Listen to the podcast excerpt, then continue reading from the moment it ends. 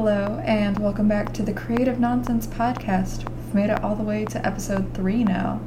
And today I will be talking with fellow writer Josh about his recent projects and his writing process. What are you reading at the moment? Are you reading anything? Uh, I'm supposed to actually. I'm probably gonna finish this book tonight. It's called Save the Cat. It's a book on screenwriting. Um, Oh, nice. Yeah, my uh, playwriting professor recommended it to me, but I have to turn it into the library because someone requested it um, by tomorrow. Otherwise, it's overdue. So Oh, we need to finish that within the next 24 hours. Yeah, I haven't re- read a script book in ages. So basically, what happened with me was, so I did script writing for three years, but like I only picked that because I wanted to make like uh, comedy films, Mhm. like in the style of like like Woody Allen or like Louis C.K. or something, right? Uh, and then like kind of a bit arty but comedy, right? And uh, or something like uh, or a TV show like The Office or Curb Your Enthusiasm, right? But I didn't know, and how I would do it is I'd get my friends, right, and I'd, we would have a camera, and then we would, I would uh, like uh, if I had a good idea, I'd kind of outline it, and then we would just go and do it. But I would never like script everything out. I would just uh, have like outlines for each scene, and then Mhm. we would improvise it. Like I would lay out the jokes or whatever like funny ideas there were, but the actual dialogue and everything was just would be improvised. Um, but I couldn't, I didn't know of a degree that could cater to that. Do you know what I mean? Like I was like, do I pick a filmmaking course? Like, uh, Yeah. or like, like, like, but then like if I did filmmaking, what if I was just filming things and I wasn't writing them? Mhm. You know, what if, uh, and I didn't want, I wasn't interested in that, so I was like, okay, then maybe I could do the script writing thing because then at least I have control of the writing bit, or, or, or like, or what the thing is, what the film actually is, right? But like up until I went to college, I hadn't, re- didn't really know how to write a script properly. Like I did a little bit, like uh, you know, in the like the last year we do. So we do college and then university. Mhm. Um, college is two years, and then university, and you get a qualification called an A level, and you and that is used to get into a university. So in college, I did uh, film studies, philosophy, and English literature and language, um, and then I r- learned how to write a script there, kind of. And then I was going into university. Do you ever do this thing where you are constantly thinking that everyone else is better than you at this thing? Oh, that you yeah. want to be right. And then, so you panic a little bit because you're like, I'm about to go into university to do a script writing course, and I don't really know how to write a script. I've written one script, right, in my life, right? So then, what you do is like you, like research and you like you watch as many films as possible, and and like you you work and work on, and then you finally go to university, and then uh, uh you find out that they're, they're, they're less prepared than you are, and then it's like, what was going? I don't. That's what happened with me. That I was worried that I'd be like, they would all look at me like, who let this guy in, right? Um, but then I just found out it was just me being paranoid. You know, that's it was, it was that like with you. That's definitely how I felt about like my playwriting and my um, poetry class. Like, because I was going into like a poetry workshop with like, I, I didn't really know until like I signed up. It's like this like famous like poet, and then I was like, cool. I don't know who they are, and then like a bunch of like other stuff that like we read. I'm like, I don't know who these people are, and it's like, you're all just kind of writing and like some people Yeah. are like literally some people have like no intention to like do writing for like the rest of their lives some people are just taking poetry workshop to be like um, one of my friends isabella she's going to like med school so like it, it's so weird that she's just like yeah i'm just writing poetry but like i'm studying physics and biology like everywhere else so like Oh, she has cool. no idea about like all this other stuff and then in my playwriting class pretty much everyone was just taking it as like a fun class and so like only probably like three or four people like were really into like theater and playwriting and stuff so it was interesting. Yeah. interesting with poetry, like I, I the one thing that I was confident with was uh, I know what I like comedically, Mhm. and I know how to do it, right? And I'm I'm one of those I'm I'm one of those annoying people that like uh, I don't like uh, I don't revise. I wouldn't revise for exams, right? And then I would just um, happen to ace it on the day Mhm. and that really angers my my friend of mine he's one of these people that is like revises it would revise every day, you know, for an exam, and then do good, and then I'll be like, oh, uh, Josh, have you uh, revised? And I'm like, oh, you know, not really, but uh, and then I would manage to do okay.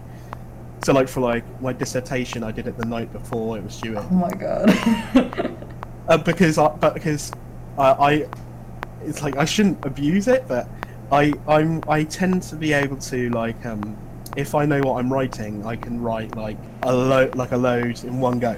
I, I, I don't like a, I can write really quickly um, and a lot um, in a short, spa- kind of a short space of time, and, and it won't need much editing. Um, which yeah, which is, and I'm always worried that there'll be a day that like that won't happen. Mhm. and then You you're know? just like, what do I do now? like, uh, yeah, exactly. But so like when I was doing my script writing course, uh, there was came a point where I was kind of bored with scripting things, and I was also aware that if you wanted to do be a script writer, you would have to rely on all these kind of overheads or like external factors that would prevent you from being able to do it. Mhm. Like you need actors, you need a crew, you, you need production, and all this thing. And I was like, what if I? And you need a budget, and I'm like, what if I don't have any money to make anything?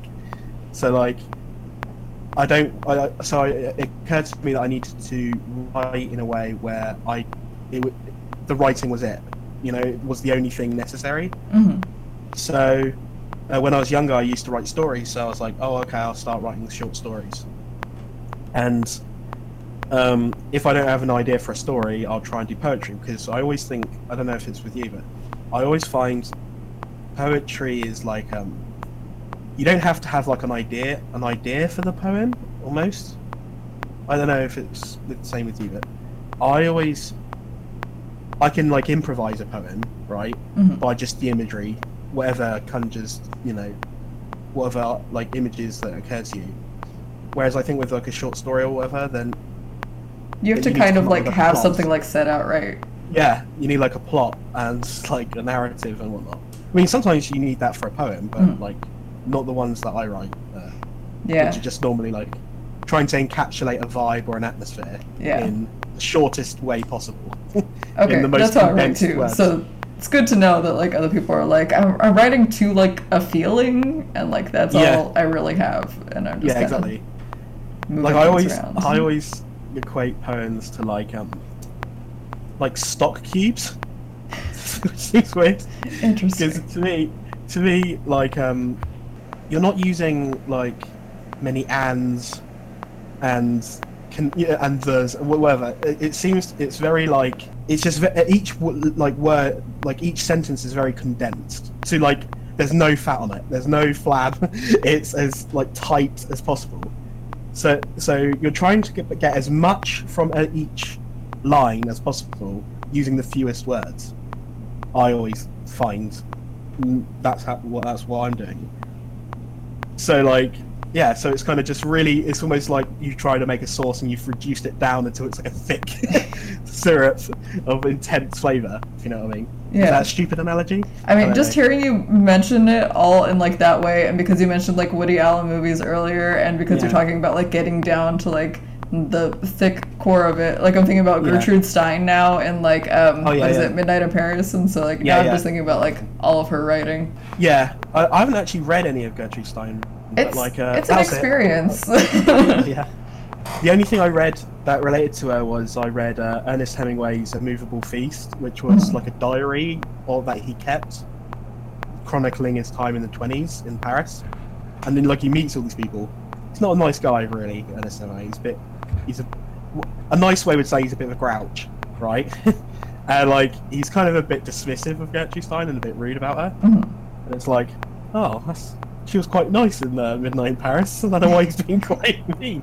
Uh, well, that's what I did with my like final year of uh, university. Was you get like student your student loan, right? Mhm. Most students in my year would spend like nearly all of it on like gigs and stuff Oh my god. to see people, right? And I didn't because I don't, I'm not into it. So uh, I had ex this excess money at the end of the uh, university, but instead of like saving it like a sensible person, a sensible person, I kind of did another sensible thing, which was um, I was like, I need to invest it in something, not business, like, but like a something that will be good for development. So I went online and looked up like the hundred most critically acclaimed novels of the past hundred years, and I went into a bookshop and I bought like three hundred quid's worth of Dang. books. so like, I'm still going through them. I still haven't finished all of them. You know, like things like Great Gatsby. Well, Mm. I've got all of. Scott Fitzgerald books. I've got a couple of Hemingways. You know, things like Huckleberry Finn and Catch Twenty Two. Uh, like Sylvia Plath. You know, George Orwell. I've got all, George Orwell books now, which is good because. Um, yeah, and I'm just plowing my way through that. That's cool. There's so many things that like I realize in like all of my novel classes with like all the English majors is like all these things that like I haven't read before that are like considered classics. Like there's just so many of them. I watched uh, your other, the other podcast Mhm. where you were talking about your f- series that you filmed, Mhm. right? And you were saying how because of the Wi-Fi, there's only one room that gets good audio, Yeah. right? Um, it made me. I noted it down here. It made me think of uh, a subject which is like. Uh, so you've been writing scripts, right? Is it for plays or for a film or for films or anything? Is it ju- or is it just for plays that you're doing? I'm writing everything. Are you gonna film any of them? Uh, I'm probably gonna film my play because I decided with my playwriting professor that it's kind of like a weird multimedia thing that would like probably happen on a stage but would be filmed on location. So it's like Yeah. it's more of a short film. Yeah, because like, uh, so like, I remember when we did film studies, we had to make a film for our final project, and I was like really hyper aware of like the concept of a student film hmm in that it's you. Do you know what I mean? As in, it's used like in the industry as like a slur, right? like oh, someone turns off their alarm clock in the morning. Like that's always like the first Yeah. thing. Like everyone, Yeah, right. everyone does that. Even I do that like a lot of videos. has- and it- right. So it looks like, uh, like yeah, and like you know, and I was like really hyper aware of that, right? The thing is, is that what I would make would always look like a student film because I don't have a very good camera, Mhm. right? And I'm using my friends who don't act, right? um, so I was like, so how do I make it a student film but that it's not rubbish, right? Uh, so what I did was I thought I can make a parody of a student film, Interesting. right? And then that way I've nailed the look, right? So what I did is I did a film where I made the most pretentious student film in the world, because all student films, uh, when when I was at uh, college, was they were they were always in black and white, because it's more arty. Uh, it's about suicide, or drug abuse, or rape, or or or mental health issues, um, uh, but like oh, uh, and alcoholism as well, drug abuse, and it's all crammed in. And it's all cram- it's it's one or multi- a multitude of them. So I made like a art film where it was like so it's like it sounds like an art episode of Skins, which is really interesting.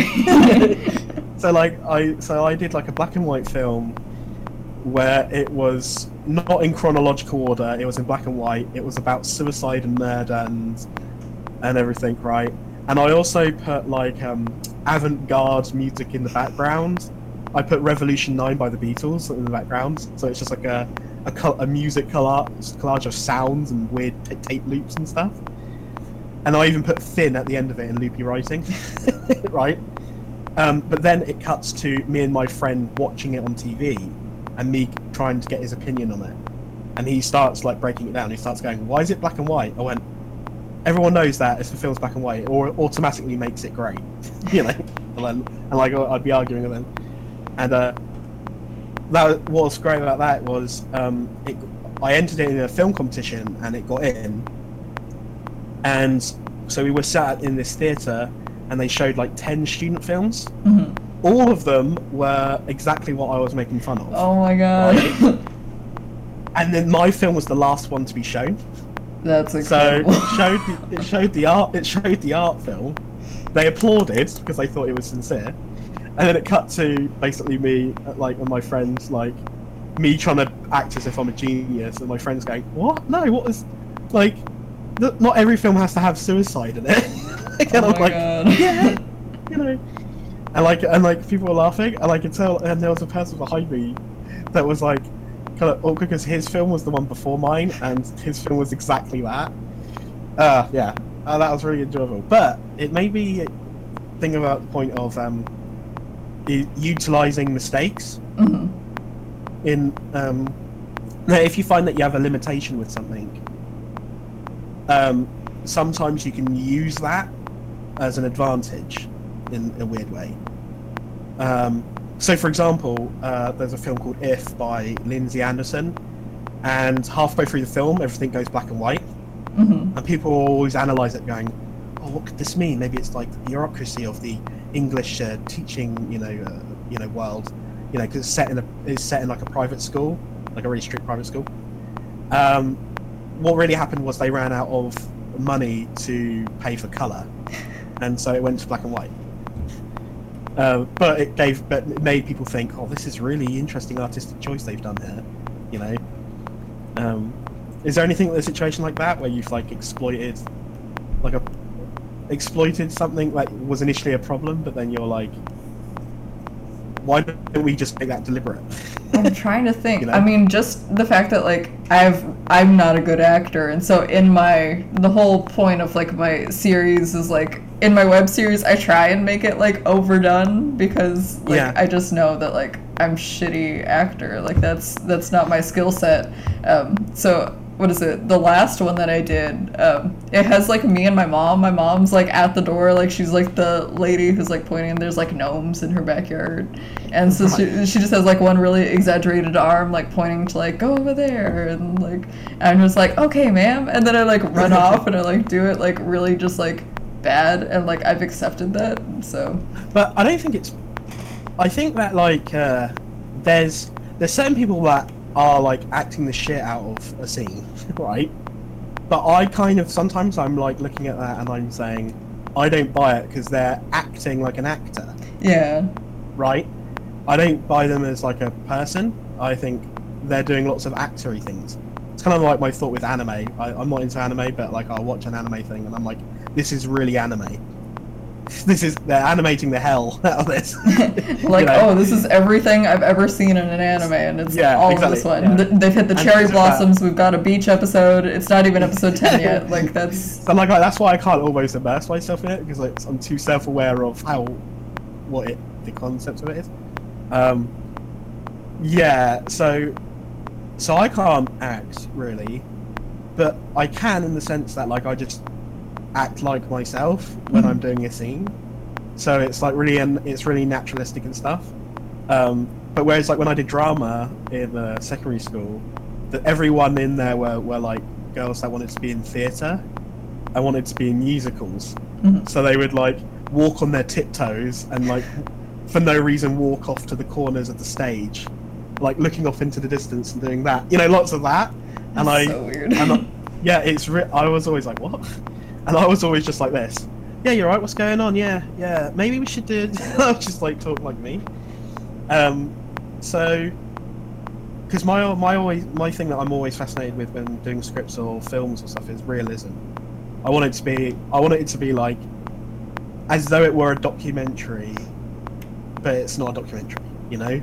And there's no interviews, if you know what I mean yeah, because I think it's the most like have you oh I I recommended Drinking Buddies and like that's exactly what I mean. That's the kind of type of film that I would like to make.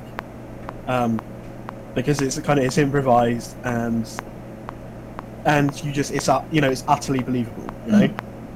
And then you kind of forget you're watching a film kind of thing, you know, when that happens. Talking about like when you said uh, utilizing mistakes, when you said that oh I'm not a very good actor, so like I try and ham it up, you know, so it's like fine. Um, I'm a huge fan of this uh, comedy uh, in England that was only on for one series. It's called Garth Marenghi's Dark Place, hmm and to explain it, what it was was it was uh, about a guy who thinks he's a genius, who said that he wrote a series that was so like out there, so experimental, so amazing that the broadcasting company wouldn't dare show it because it would revolutionize the society, whatever. And he goes, but now, like ten years later, or whatever, I can now show it to you. It was it was a series in the '90s, and he's talking about a series that he wrote in the '80s, right? And he went, right, but now I can show it to you, right? So then he shows it to you, and it's just like a really shit, low budget, right, like corny hospital drama, Mhm. but with like supernatural, like Stephen King elements to it, Interesting. right? And all the acting is bad. There's editing errors everywhere. Do you know the IT crowd? uh, Um, yes. You know, you know Richard Ayoade who plays Moss? Mhm. He's in it, right? And uh, yeah, and but like obviously the thing is, is that it's deli- it's all deliberately bad for comedy, you know, comedic purposes.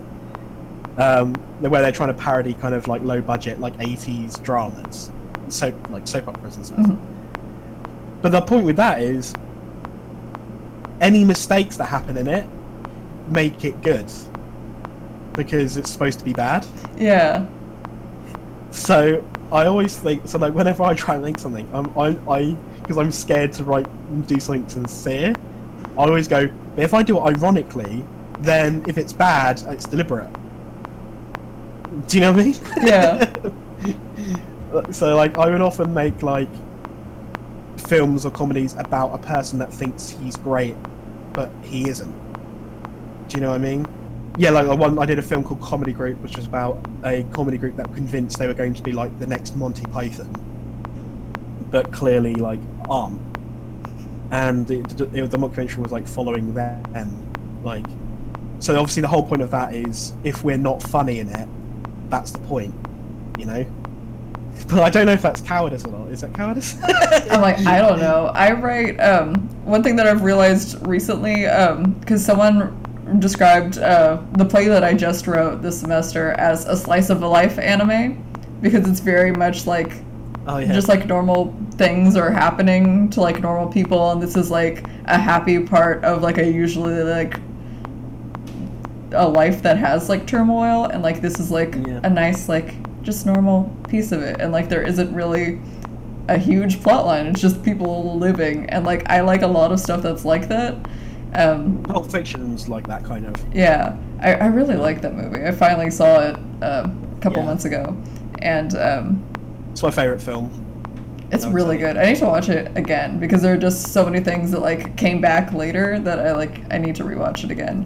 Um, but I really like animes and I really like like Korean dramas, which are things that are like normally like normal life but like exaggerated and like Yeah. weird like um, like K dramas are like somewhere in between like telenovelas, which are like super exaggerated like Spanish uh, soap operas, and then um, what is it like actually like serious like normal like drama shows like they're somewhere in between there and so it's like Yeah. they'll hit you in your feelings but then sometimes they'll have like this moment where someone has like a hair flip and like some everyone's in love and they're just like all like and so like i I feel like my comedy writing is like to that and so it's like Yeah. kind of like it, these are normal life situations but then all of a sudden you'll have this moment that's just like so exaggerated but that's part of this world and you're buying into it uh, Yeah. Like I, when I mentioned was I mentioned if doing the black and white thing. Mhm. There's another example I just thought of, which was in The Godfather. Um, there's a scene right at the beginning of the film. There's like a wedding like going on right at the Godfather's house, and during the wedding, people are going to the Godfather in his office to ask for a favor. You know, you know, was it what my daughter was walking through an alleyway and she got hassled? Can you sort it out? And then he goes, yeah, okay, whatever. There's this man called Luca Brasi who he's there's shots of him like reading a script, right, of like practicing his lines to say to the Don, right, because he wants to make a good impression, right. Uh, and then it goes to uh, him talking to the Godfather, and he's like stuttering over his words and everything. And I was like, oh, that's a good scene. It didn't. I didn't know- find out until recently that that was the actor rehearsing his lines, right? because he was rub- rubbish at remembering the lines, and him stuttering over his words was him genuinely forgetting the words. Oh dang! But the director good effect, included it in it. Yeah. So the director was like, "What if it's the cat? What if it's the character who wants to make a good impression and he's trying to learn the lines and he and he's nervous?" So they included that in the film, which I thought that's a great. That's that's a that's genius. That really is. You know. Yeah. So I try and do that like as much as possible when I find there's a limitation. I'm like, could we utilize this to our best ability? You know, like could this could be an advantage? I, I've heard a lot about that usually in like emotional scenes in movies. Like sometimes they really will just like do it for the first time, like on film, like instead of rehearsing Yeah. something, so that they will have like a genuine reaction from something, or they won't tell one actor about something that's supposed to scare them or something that's supposed to surprise them, so it's like a genuine reaction when it happens. Um, Yeah. And then sometimes it really freaks them out, or they really start crying, and those are interesting times. Yeah, exactly. Yeah. Yeah. So who- would you say, either like with poems or or like scripts or whatever, what who, who or like in general, who would you say are your biggest influences? Um, hmm. I mean, I'm gonna have to go to my nerdy internet core as to where I began. Uh, I have to say, like Wong Fu Productions on YouTube. I don't know if you've ever seen their videos before, um, but they are very much like my style is very much from that and a lot of like just like old YouTube stuff. But um, they have a lot of shorts that are like these like pretty like romantic things that have like this narration, which is also like the narrative style that I do and like the filming style that I do. I feel like a lot of it is like from that. Um, and like Michael Aranda's videos are like kind of. I always see everything before I write it, so I feel like I'm more influenced by videos than I am by like writers necessarily. All right. Yeah, that's. I always think about that where like, because I don't I don't read that much poetry. Um. So like mostly poems will be influenced by a scene in a film, Mhm. or or like even like a, like the uh, the atmosphere of a video game that I like, or something. And I don't know whether it's like. I don't know if it's. Is it fine? Is it, is it as legitimate as being influenced by other poems, or I I don't mean, know. Uh, poetry can be anything. You could be influenced by like random stuff, and the like uh, there's because uh, Ger- Gertrude Stein has a whole bunch of poems that are about like household objects. So it's like they're really? literally about like buttons or like a pitcher of, in a glass pitcher, and it's just like they're literally just that because a lot of her poems are like to the core of it, which is really just like a pen is a pen is a pen is a pen is a pen is basically like what something would say. Like it is it is the thing and that is it, which is weird. Um, You're way more organized though with making stuff than me. Like, I'm like, am I've I? seen, like, yeah. So like, like you literally like, when you're like, right, I'm, I'm working on this project. Here's a mood board and here's the soundtrack I'm listening to. I'm like, what a fucking mood board? I'm not doing that shit. I, I do mood boards when so I'm like trying to like I like because I get the vibe in my head, and I'm like I'm trying to like see it more because it's like it's up there, and sometimes I like I want it in front of me so I can be like, Yeah. this is the physical thing that I haven't written yet, and I want that. Yeah, but like my process, right, right. I can only I can only say process like that. Um, is like it's a mess in comparison to yours. Like mean, what I so- do is like I I I like have an idea, and then I let kind of why I say I like like let it stew in my head, right? And and like um, because like I'll have that like running in the back of my head, and I just get get on with whatever, and then naturally like I get more ideas that can be added to it, and it kind of develops more, and I let it do that until like I really need to write it now, right? And then then I'll like pull an all nighter and write as much as I can, like a, what I call like a splurge, you know, like of unedited nonsense, hmm. right? And then either like I I'm bored of the idea now, and then I just ignore it, or like I then just like chip away at whatever I've written until it's some semblance of something. but like I wouldn't recommend that system for any, like for anyone. That's actually like what a lot of people say that they do. Like I think my playwriting professor pretty much said something very similar that she's like you should always be working on like three things. Like one thing should be like an almost finished thing. One thing should be a new idea and one thing should be something that you're like part way through. So like you always Right. have like those ideas that you're just kind of like turning through all the time. Um, and like my incubation period is like ridiculously long amounts of time. The play that I just wrote and the play that I'm just starting are ideas that I had sophomore year of high school. So I That's mean, ridiculous. Like I'm the exact opposite. like I have had these ideas forever, and like I just finally got to a point where I'm like, oh, this is what I should probably do with this. Like I, I've just had like scraps of paper and like doodles of like, ah, that that would be a good idea one day. Like I don't know what it's gonna be, but there was something. Yeah. And so No, like now I'll find a scrap of paper with like song lyrics on it and like a doodle and like Yeah. that's that's also like how I write down ideas is like I have a post it and all these like illegible scribbles and I'll find them years later and I'll be like oh that idea and they'll go with that that sometimes backfires. So like I write it on my phone, right? yeah same Uh, and uh, I will try and almost like the poem thing. I'll try and boil the concept down to like just key phrases, Mhm. and it, and hopefully it will trigger something when I read it. But then sometimes like I've not looked at that note for like a year. And I look at it it and means? it's pure nonsense. I have no clue what I'm talking about. Um, like uh, to this day, I keep it because it's just fun. It makes me laugh when I'll read it. I'm like, what am I like? There, there'll be some times where like I've woken up from a dream, and I'm like, oh, that'd be a really good idea, and I've just like half like awake, types it in my phone, and then like a week later, I look at it and I'm like, what am I going on about? Like that makes no sense.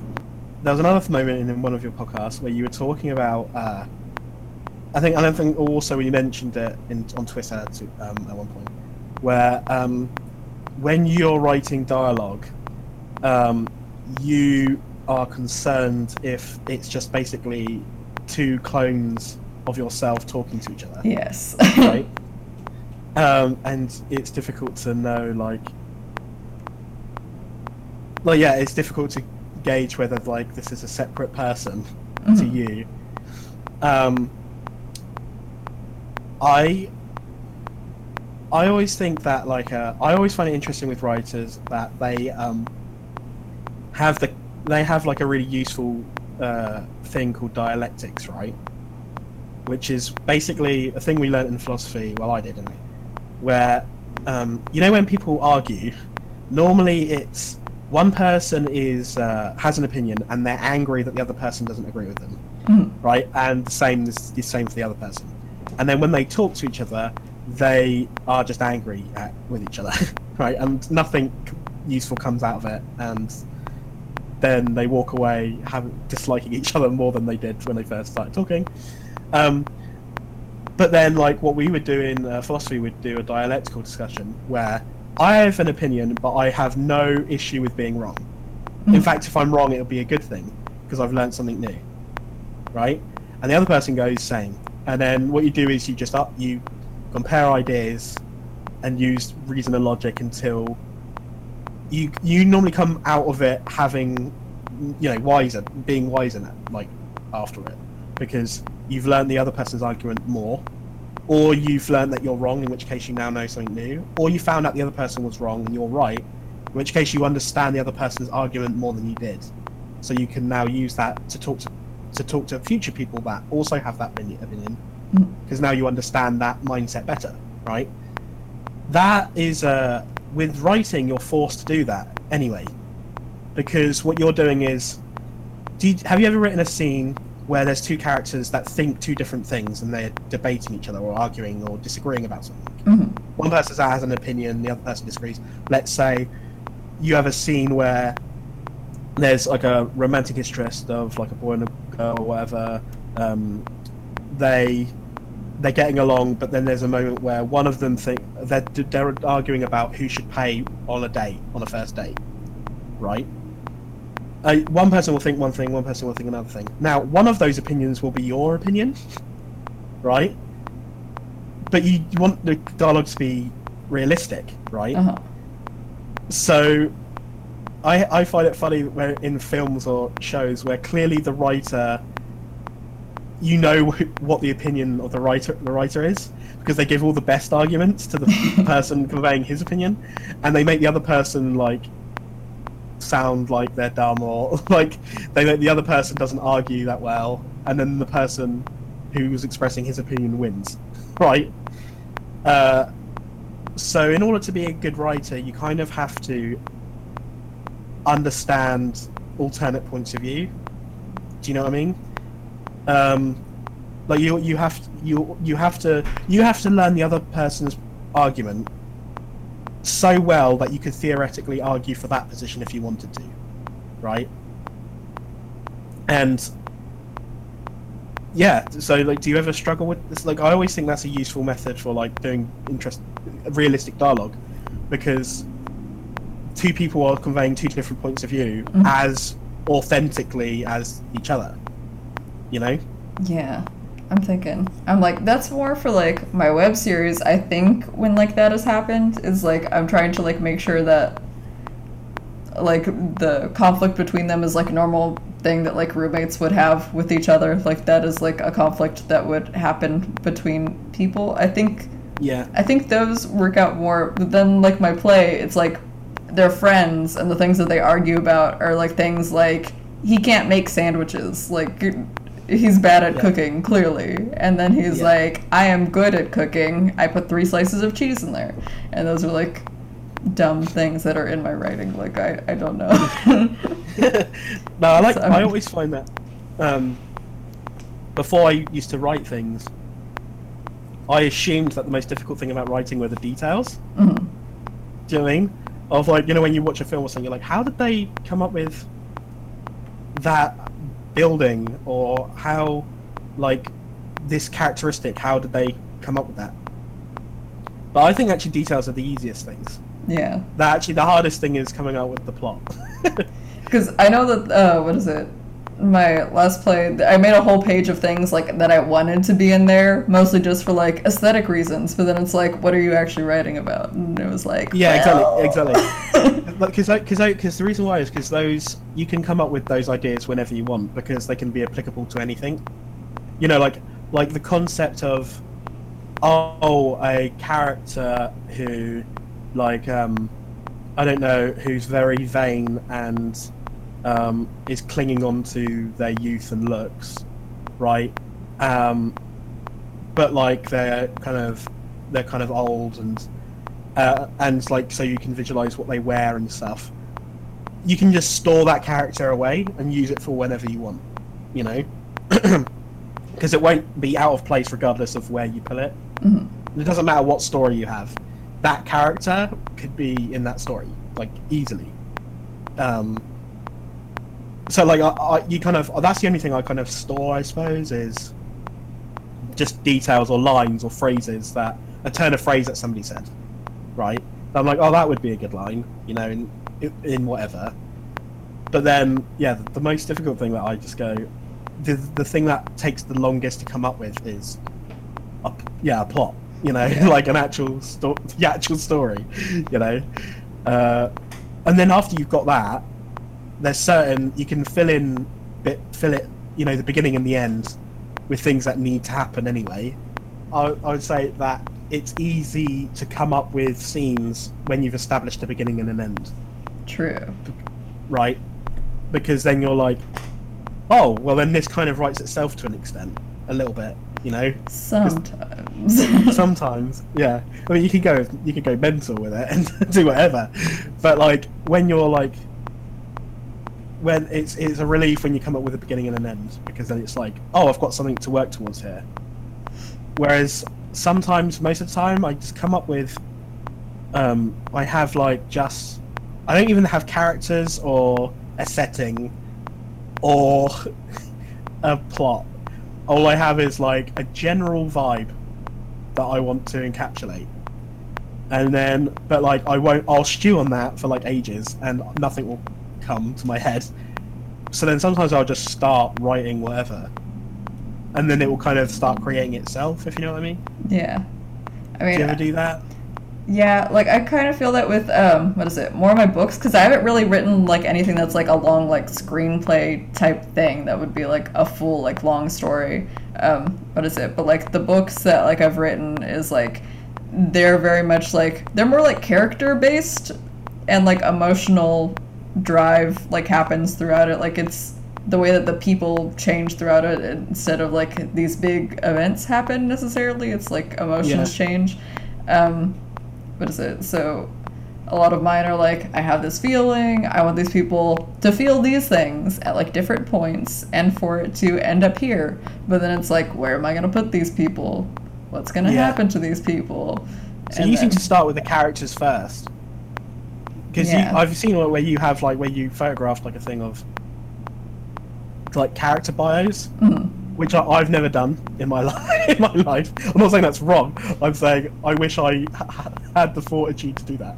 yeah, Uh, I'm just like, this is how I picture this person, and like, this is all Yeah. the stuff about them that I would know, but then I'm gonna be like, I have to put them into places, and like, it feels Yeah. strange. It's interesting. So I would say I, I start off normally with I normally go off of an event or situation, and then the characters are just like like just ex just an extra like almost an extra I suppose. Mhm. Obviously they're it's integral, but I start off with this scenario happens. Oh, now I'll populate it with characters. Um, just like as I said, my, my most of mine, my you know, if I do a short story or whatever, most of mine is like um, like it's it's kind of surreal but a bit dark, you know.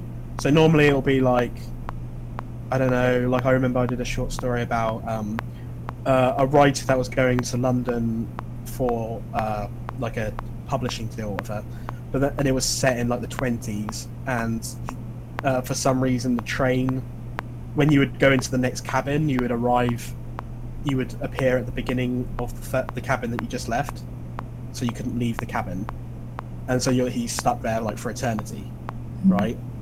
And it's kind of this, uh, you know, and there's and like there's weird, you know, characters in there that he has to interact and you know, and it's so like I'll come up with the situation first, and then I'll just make up the character whilst I'm writing it. Um, Interesting.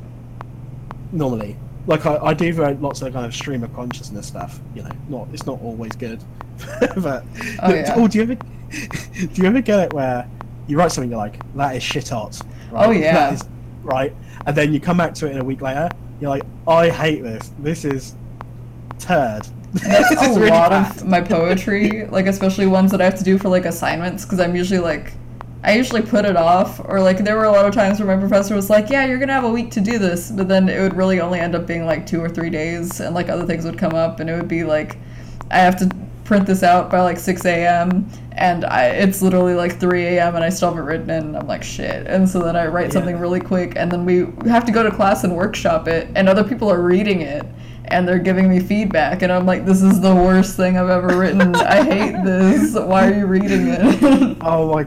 Uh, I'm so glad that's over for script writing. But then also i have like i have weird poems that i've written that are like um what is it like the erasure ones that are like painted over stuff or i have this other one that's like Yeah, I saw that um, one recently. That I yeah. was like, oh, that's an interesting thing. I have this other one that like uh, it's supposed to be like the music getting faster as like this poem is happening. So like ideally you'd be able to hear the poem and then like the poem would be moving like on a video, like it would be happening at the same time and the music would be like curving around it. Ideally, that's Yeah. the way that I wanted it. So when I workshopped it in class, I had it to like everybody, and then I was like, okay, I'm gonna read this part, but imagine that I'm reading this part at the same time, and that it gets gradually faster, and you can't hear anything. and they're like, what the? yeah, like when I was explaining that, my professor walked over, and they were like, "What are you talking about?" And I'm like, "This is how I want this to be. I want it to be like a multimedia experience." Which I've Yeah. realized is most of the things that I write, I want it to be like all of the things, Yeah. which is interesting. That's the other thing where like you've been toying with this concept for a while in your head, so you've know you know every nook and cranny of it. But like you, oh, that's the other thing, is, um, is that like let's say you're when I, I would be doing a script or something, and there'll be a twist at the end of it, Mhm. right? That I've hinted towards throughout it. I have no clue and no way of judging how obvious it is or not, right? as in I'll think this is the most obvious thing in the world. They will see this coming from a mile away, right? And then somebody, I'll hand it someone to read, right? And then they're like, "All right, then how? Where did you hint about that? When? Are you kidding? In chat, in in chat, was it in this scene? He like winked, right? And then and then he wore this T-shirt in the fourth scene. Come on, guys! like, wake up, sheeple. Um, Uh, that's yeah, that's so uh, me in my poetry because I'm like when I try to explain it to people I'm like you can't see. Some people are like oh I read everything. And they like think that like they like their idea of it being like all like disconnected things is very interesting to me. Yeah. and I'm like they're all these ones are about these people and these ones are about these people and these ones are about these things. Can't can't you tell? And I'm like I thought I Yeah, was being really obvious and apparently not so I, I often take for granted that the person hasn't been in my head when I when they read my thing. Mhm. That uh, that I'm assuming they understand all of my references and, and my thought process for it.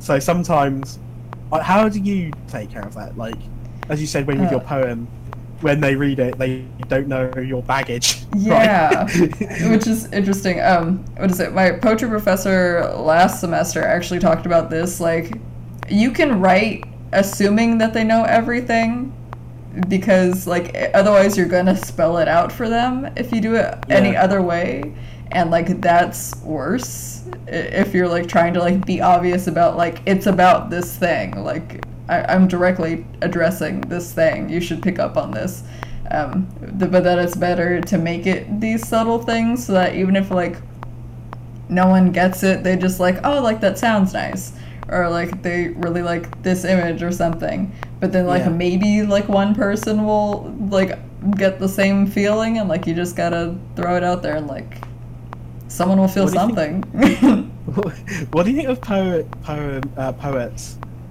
that like uh, they do they do this thing where they're like uh, well let's say let's say oh as an example um, this is America Childish Gambino right right? Mhm. have you seen it yeah have you seen that music video yes. yet? Yeah I mean who hasn't but like, it's like it's like I think like a hundred million or something people it, it was crazy. I just watched the Yeah. stats go up over the few days. Yeah it's really good so like what's really interesting is people analyzing the shit out of it right? Mm. Um, uh, sometimes there's an annoying thing that people do when they've made a video or a film or something that I find annoying, where where people go, oh, uh, lots of people speculate what this and that means. Like, can you tell us what it means? And then the poet goes, it means whatever you want it to mean. Right? I think they're lying. I always think they're lying. In fact, I know they're lying. like, Because you it's just like I, I meant one thing, but it, it's okay if like you don't read it like that. Yeah. Yeah, that's exactly. I'm like, no, there's objectively a meaning behind this Yes. that I intentionally put it. Um, you saying, "Oh, it's about this," and then it kind of, but then you read it back and you, it fits to what they're saying. Then it's like, "Oh, that's cool," but I didn't mean it to be like that. So Mhm. I'm not a genius. uh, I just did one. I was gaming at one thing, and just by chance it happened to fit your thing. So don't think that I like. I'm this all-seeing person that's managed to make all the things fit for everyone. like, uh, and that's the other thing is because you're really into music, right? Because I always see that, like, when you write stuff, you always have a song or multitude of songs in mind when you write it. Like, would you say music influences you the most when writing stuff? Uh, yeah, because I'm always trying to like figure out what I like. Um, what is it? Usually when I write like a chapter of something or like a scene, I'll like put one song on like repeat over and over again because I'm like, this song is the feeling that I'm going for, and so I'll just like loop it forever. Like I have um, a chapter of one of my books that I wrote entirely to the song "Yellow Light" by um, of Monsters and Men, and um, right. What is I've only heard of the band, but I've not listened to their music. Yeah, I listened to that one song for I'm trying to remember. I think it was like three hours while I wrote a chapter, and so I just looped it in my bedroom at like 3 a.m. and I was just like they're listening and writing, and so like a lot of times like I'll just listen to something constantly if I'm trying to like get that feeling out. Um, but So I can't write while music is. I can't write when music is on. I, I always try to describe it to people because I think my mind is just like always in like two separate places. So one of me is like trying to like focus on something, and one of me is trying to get distracted. So if I can distract the part that gets distracted with music, then this part can write something. Oh, that's interesting. I, Yeah, I think that's how my brain works. Like I can make one part focus on something else, and this part can do something. So Yeah, I think I can listen to like instrumental things, but not things with lyrics when I'm writing. I don't know why. Maybe like yeah, it just puts me off. Um, I am always interested by like TV shows or films which take place in one place. mhm. Well, there's an episode of Doctor Who of David Tennant called Midnight, where it's basically he's on a planet, uh, like a spa planet. Mhm. Oh, right. And he is being given a tour in like a little ship that's traveling across the surface of the planet, and every and nothing can live outside of the ship. Like it's like the sun's too powerful or something. I'm trying to remember this episode. Yeah, like and as though nothing lives out there. Anyway, at some point, um, it their ship breaks down, and they're stuck, and something outside is knocking on the on the oh, okay, Side of the ship, I remember right? now. Yeah, and then one of the women women gets possessed, and she starts repeating what everyone's saying. Right. Um, like initially she's just repeating, and then she's saying what she's saying in sync with the person. Right. That's a really good episode that I really Mhm. like because it's really minimalistic. It's an interesting concept because it's all in one place. It captures the idea of like cabin fever really well. It's interesting because nothing's solved at the end of it. Normally the Mm. doctor like wins, but he leaves it not knowing what that person was or what entity it was or like anything. But what's really interesting about that is that somebody online on YouTube, because it's set in one scene, in one one location, in one room, um, they realised you could make it into a play, like a stage play. Oh, So there's on YouTube. There's a I don't know if it's still there. I haven't checked in ages, but there's a like a live performance of that episode, not by the people that like, but just by other actors, not Mm. like um David Tennant or whatever.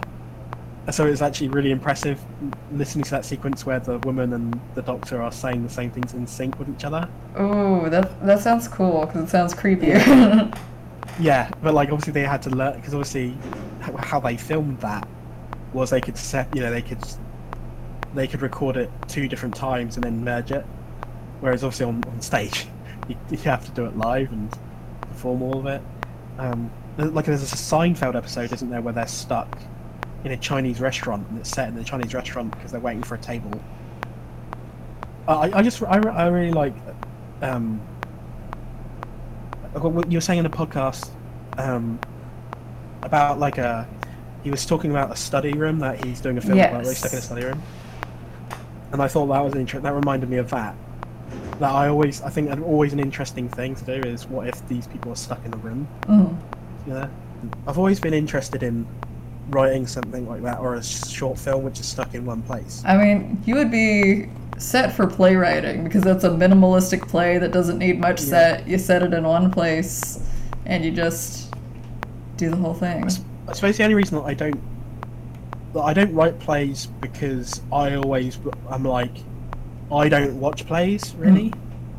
So I, and I feel like why like if I was writing a play, I just instantly think why can't this be for a film? Do you know what I mean? Yeah, but I feel like a lot of them can go back and forth. But then I also like merge all of them into one thing. I'm like, this is a play, poem, film.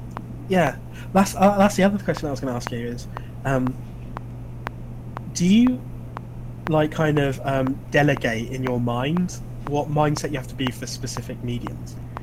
Like, do you go, oh, that is a poem idea? No, no, this one's a play idea.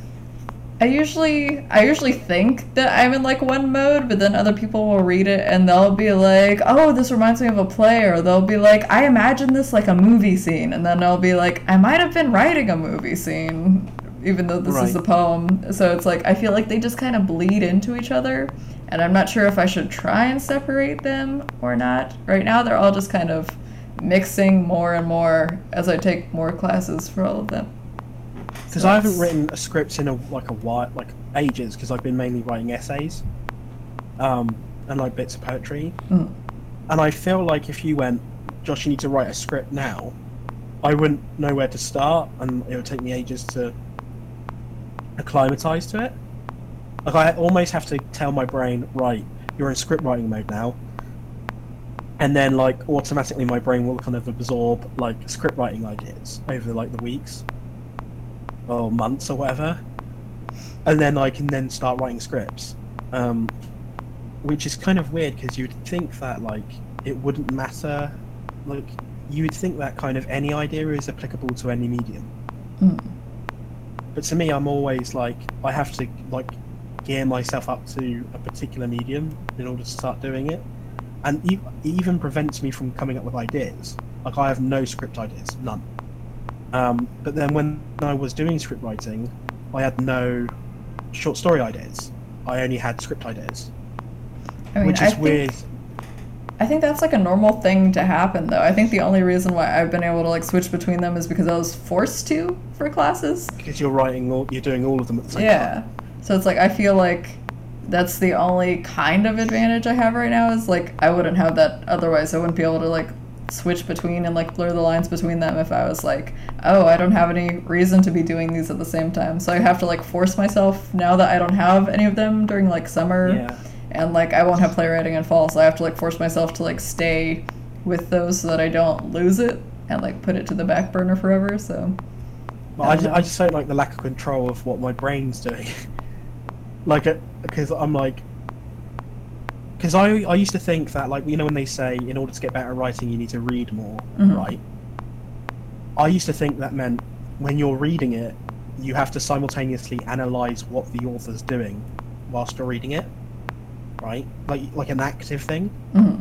But then I realized, no, what you do is you read books, just reading them, and your brain kind of automatically learns techniques without you realizing. yep. And you, yeah, that took me ages to work out. It, it's so weird because it's like watching movies and like watching videos and like um what is it like just reading books like I notice a lot of things in like films like not just like things that I think are like obvious but I'll like talk about them to like my mom or I'll be like talking about like oh like these shots and like this thing and like um there are things that like go like completely over her head with like artistic things about it that like are like immediately like I've just watched a lot of stuff and like these are the things that I pick up on. Yeah, And same things in like writing. Like if I've read like certain things, I'll like pick up on like certain things in it and it's like you don't you don't realize it, but it's all in there somewhere. yeah, yeah. Like, I didn't ever learn about like camera work or editing, but like, um, I'd seen enough like films and things that when I made some films, I kind of I automatically knew what to do. I Mhm. suppose I just didn't know the terminology. Yeah, it's like you just make this kind of cut and then you do like this kind of like fade thing into the next one and like you just you slow it down slightly. yeah, and then they would say, "Oh, you mean a J cut?" And you're like, "Or, or I don't know, I just made that up." And you're like, "Yeah, yeah, that that thing." I have a strong feeling that's gonna be me in my editing class this summer. I'm gonna be like, huh? What? Yeah, 'cause I don't know how to edit, but I my friend does, and I would just tell him how what I wanted, and I was like, "Oh yeah, cut here. Oh yeah, cut here." So I knew kind of I could instruct someone to do it, but I couldn't physically do it myself. Um, yeah, and, and I would always say to my friend, "Oh, I'm, I'm trying to get my camera to do that thing that does this effect, and you do this thing." And he'd go, "Oh, you mean this?" And I'm like, "Yeah, sure. Well, okay, well, whatever." Um, that's why I'd always feel like intimidated. That's why I said earlier where before I went into university, I felt like I'd be going into a room like a load of people that had been writing for years, and I'd be like made fun of for not knowing what they were talking about. But I found that everyone was in the same boat. That's like Um, especially how I feel about um, what is it? Because I'm applying to grad school this fall for like writing, and like um, a lot of people take a break in between like college and like going to grad school. Like people will like put on plays, or they'll try and like publish a book, or they'll like have normal lives before they decide to go and get an MFA. So if I end up going there, I'm gonna be with people who are like published, or I'm gonna be with people who have like are like much older and like are going back and I'm gonna be there like, hi, I'm from college. I make YouTube videos and I write poems on the internet and I don't know how that's gonna go over with people. It's like Yeah, like I, I'm always, I'm always, um, like let's say I'll, I'll uh, consider entering into a writing competition, and then I'll what I'll do is I'll check. You can normally check the previous year's winner, their work, and then sometimes I'll read it and I'll go, I can do this. I can beat this. This is trash. I can, I'm, I can, I can do this. And then sometimes I'll read like, I don't know, I'll read something like by Marcel Proust or Christopher Hitchens or something, and I'm like, I'm wasting my time. I can't, I can't write that, you know. But then, but then you realise that um, it's not necessarily about te- technical skill, or it's kind of like you just write for yourself. yeah. So like you just all you can do is write what you like, and hope there's enough people that like what you like to, and they will flock to it. And that way you're kind of bulletproof Yeah. because you can't like that'd be like I don't know a rock musician lamenting the fact that he would never be as good as this jazz musician. It's like yeah, but well they play jazz and you play rock, so what's the problem? you know, you write, you do your thing, and they do their thing. You know, and then you just hope that you got an audience. You know? Yeah. It's like you really you really have to just be like, I'm writing this thing as long as I enjoy it and at the end of the day I feel happy about it and the way that I've revised it. This is Yeah. my thing and I put it out into the world. I think that like makes me feel better about like um what is it? Cuz a lot of my writing on like um the first drafts are usually like the things that I put out automatically like my poetry, which is like I just accept that like it's going to be edited at some point in the future. This isn't perfect yet. It will never be perfect, but like this is a thing, and I hope people like s- some of it maybe, and I hope even I like some of it maybe later. Yeah, like with poetry, um, I, I, the I don't feel like a poet, in the sense that I kind of do it as like a thing that I'm trying out, kind of thing. Um, and so at the moment, I feel like when I write poetry, it's I'm, I'm, uh, it's not coming out naturally. I'm like willing every single word of it whereas I always get the sense that poets, it kind of naturally comes out of them and then, then they edit it. Like I, I don't know which way it is for you, but to me, I feel I, I don't know why I always feel like if you if you are like actively making each word happen, like consciously like Mhm. doing it, it feels less legitimate. I don't know why. It shouldn't. It shouldn't be. It shouldn't feel that way. I like think it feels like if it comes out naturally, then it's more legitimate. Do you know what I mean? Yeah, I think it's more of a style thing. I think that you can't really say that like one is better than the other. I think it's more just like Yeah. however you write things cuz like sometimes I like really struggle trying to be like what do I want to say about this, especially cuz like a lot of stuff at my workshop this semester was like you need to write a list poem. Figure out something to make a list about and like how you're going to take that prompt and do something with it and I'll be like what the hell do I put in here and then I'll like struggle to get anything down. And then I have other times where it's like, uh, the poem that I just wrote this morning was more like a dream, so I wrote it as like stream of consciousness style and kind of just like made it flow from like one thought to the other, kind of just without organization like it was. But it's just, I don't know. That one didn't really have much thought that went into it besides like punctuation, maybe a comma here, maybe I enter here. And like there wasn't Yeah. a bunch of like rewriting to that. It's it all just depends. Some things you're like very focused about, and um, what is it? My poetry professor last semester, she said that she's been writing the same poem for like the past two years.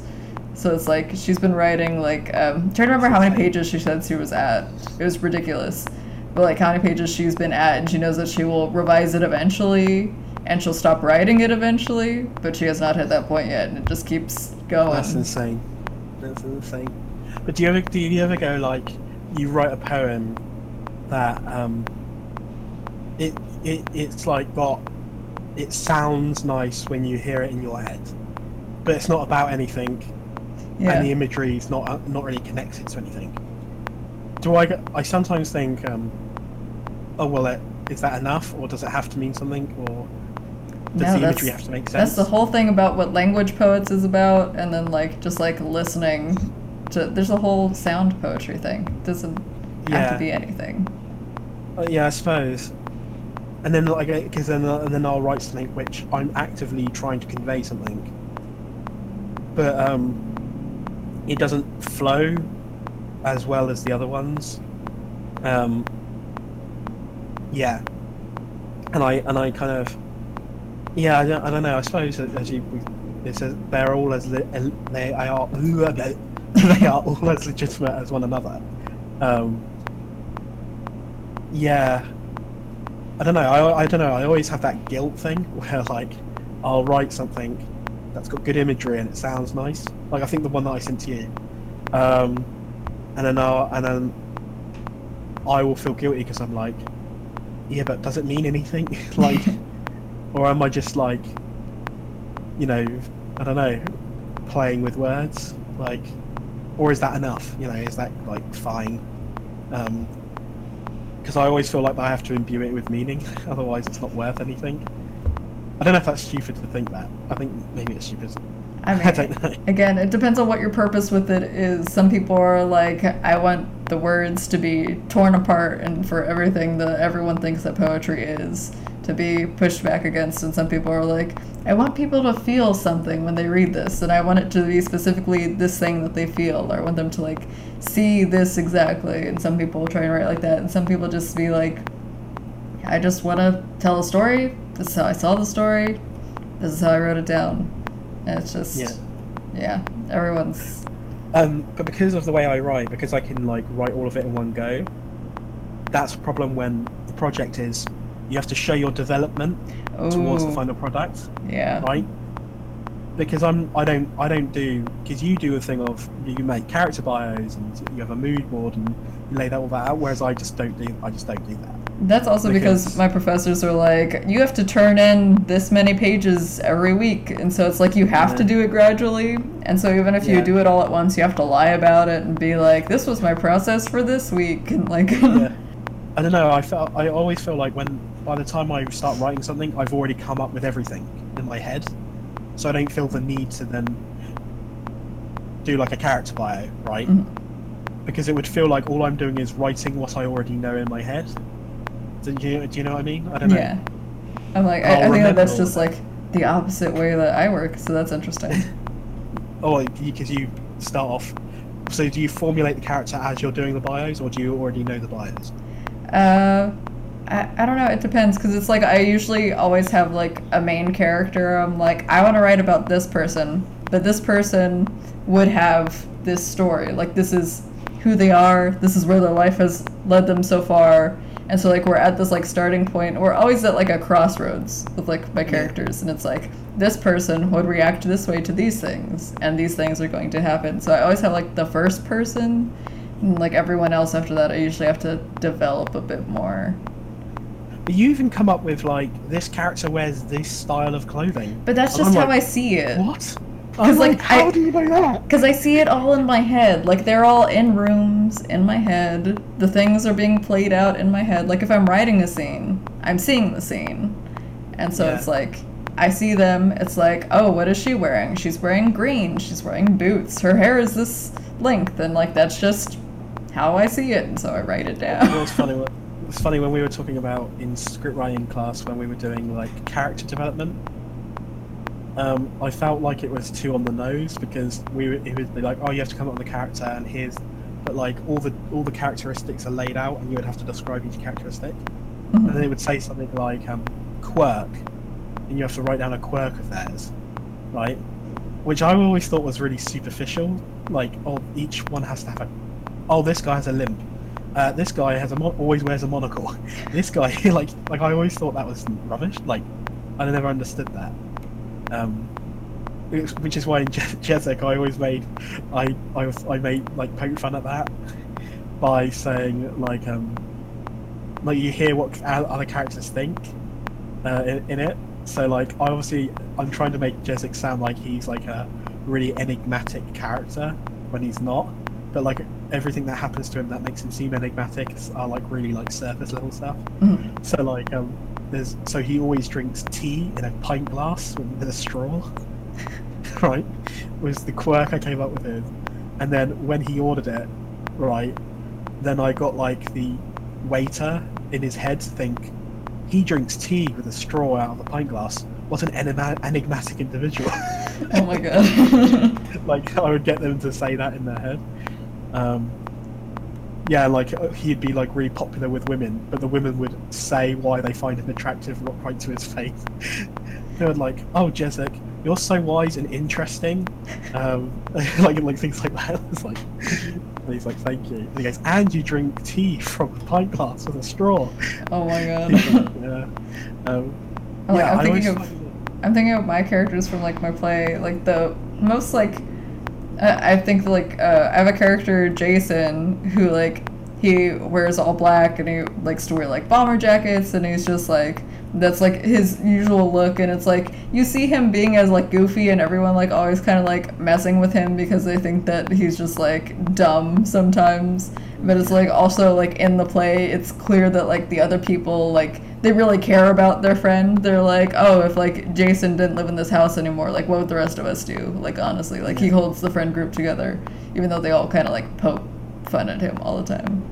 Are you worried when you write characters that the person you're writing about will know?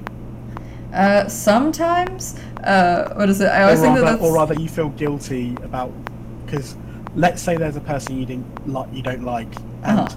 you create a character, or, no, or rather, or rather, you have a friend, but there's a quality about your friend that you don't particularly like, right? Mhm. Like, like you got a friend who's rude, uh, who's rude to waitresses, right? Um, so you, what you do is when you're writing the character, you're like, you think, uh, you'll think, oh, that'll be an interesting like characteristic about this person, right? And then I can then convey some of the thoughts I've had in my head, but then use it as dialogue or as whatever. Do you ever like worry that like, do you feel guilty writing it?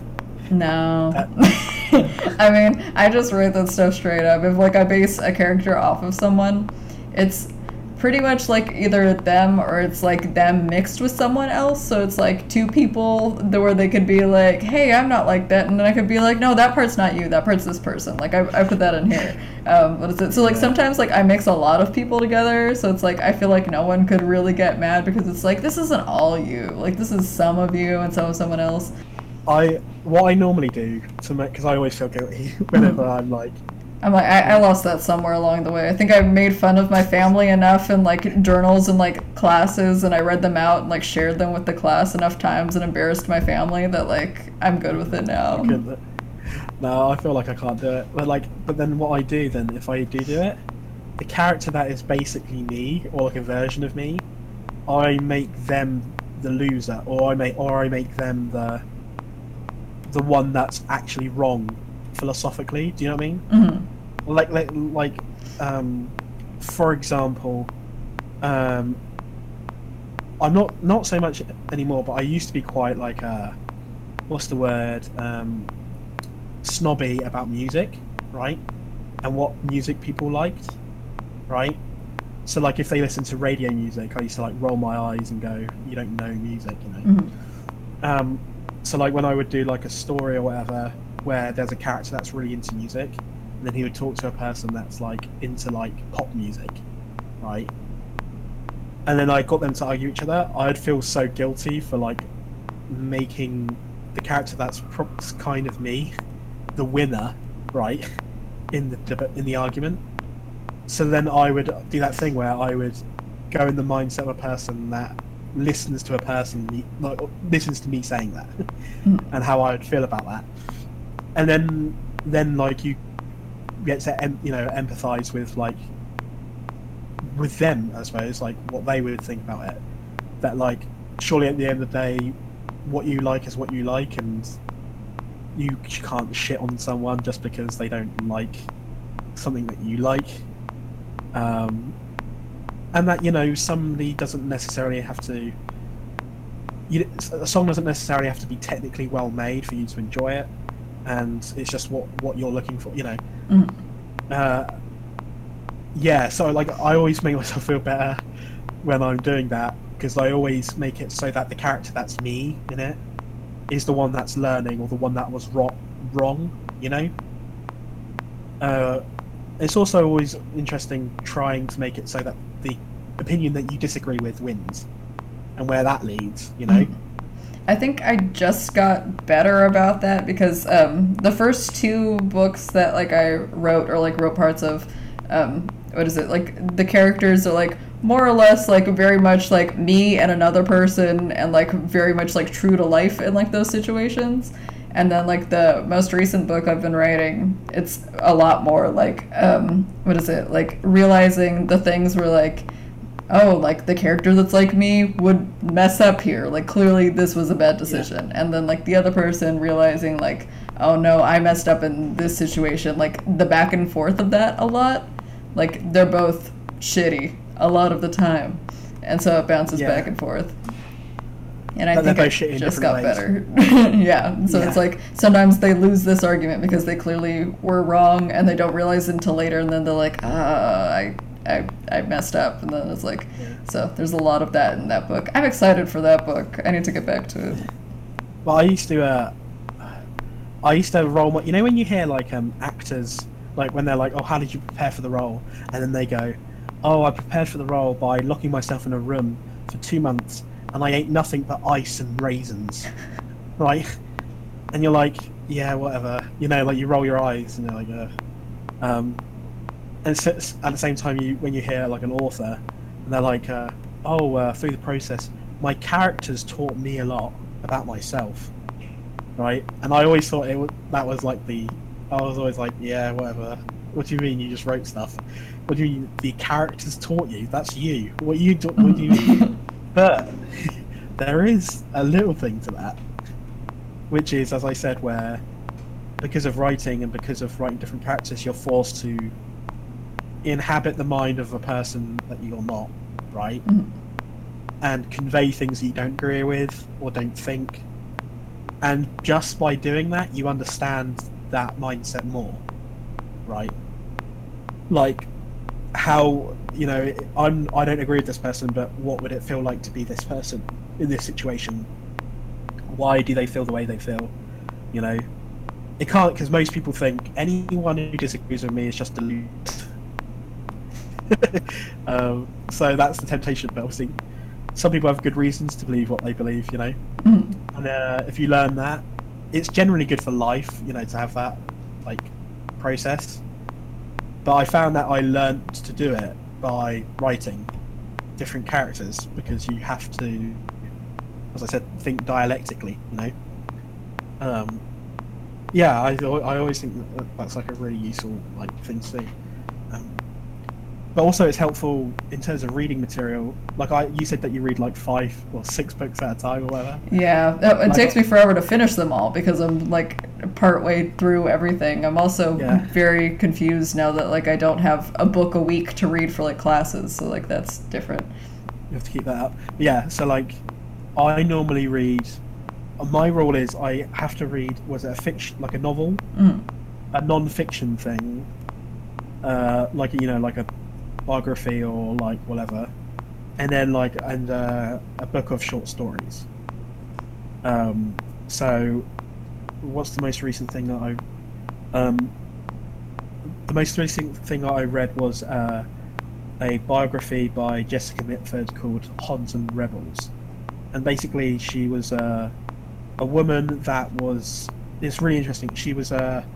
She's part of a like kind of a upper class family in uh, England during the uh, 30s, right? Um, as in like they were in the high society, like they like they would be invited to Buckingham Palace and stuff, right? Um, the family uh, started becoming fans of Hitler Mhm. during the rise of Hitler and Nazism and fascism, whereas the Jessica, the the uh, writer, she hated all of that, and so when she was like 16, she ran away from home and fought in the Civil War. Uh, and it's yeah, it's about her her life, like where like and like um, her relationship with her family, who are like fans of Hitler. There's even one bit, one story in it, where uh, before she ran away from home, her sisters, who were on first name terms with Hitler, were like, "Oh, Jessica, darling, you must meet the Fuhrer. He's lovely, right? You must meet him." And uh, she's they're like, um, "Oh, we've been invited to a like an, a weekend at his house in the countryside. Do you want to come along and meet him?" And she was like, "Okay." And she had planned. This was just before the war started. She had planned to take a pistol, and then when she had been introduced to them, she was going to kill them on sight, right? But then at the last second, she decided against it and didn't go.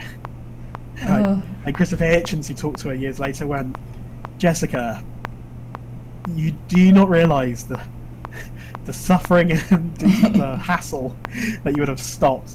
And she was like, Yes, it was wet of me. Yes, I shouldn't. You know, I should have. I kind of regret it a little bit. Um, but yeah, it's about her life, which was uh, really really interesting. That's And then alongside that, yeah, um, and then alongside that, I'm reading uh, In Search of Lost Time by Marcel Proust uh, because I heard it was the considered the greatest novel of all time. And it's it's famous for people claiming to have read it when they haven't. Uh, what is it? In um, what is it? In my graphic novel class this summer, we were talking about like how you're always like saying like you're gonna read Proust, but like you die before you read Proust. Like it's always like onto your shelf Yeah. and it's just there, and it's like that's mostly how that goes. The the most recent one of those is uh, Infinite Jest by David Mhm. Foster Wallace. uh, it's such a meme got- at this point.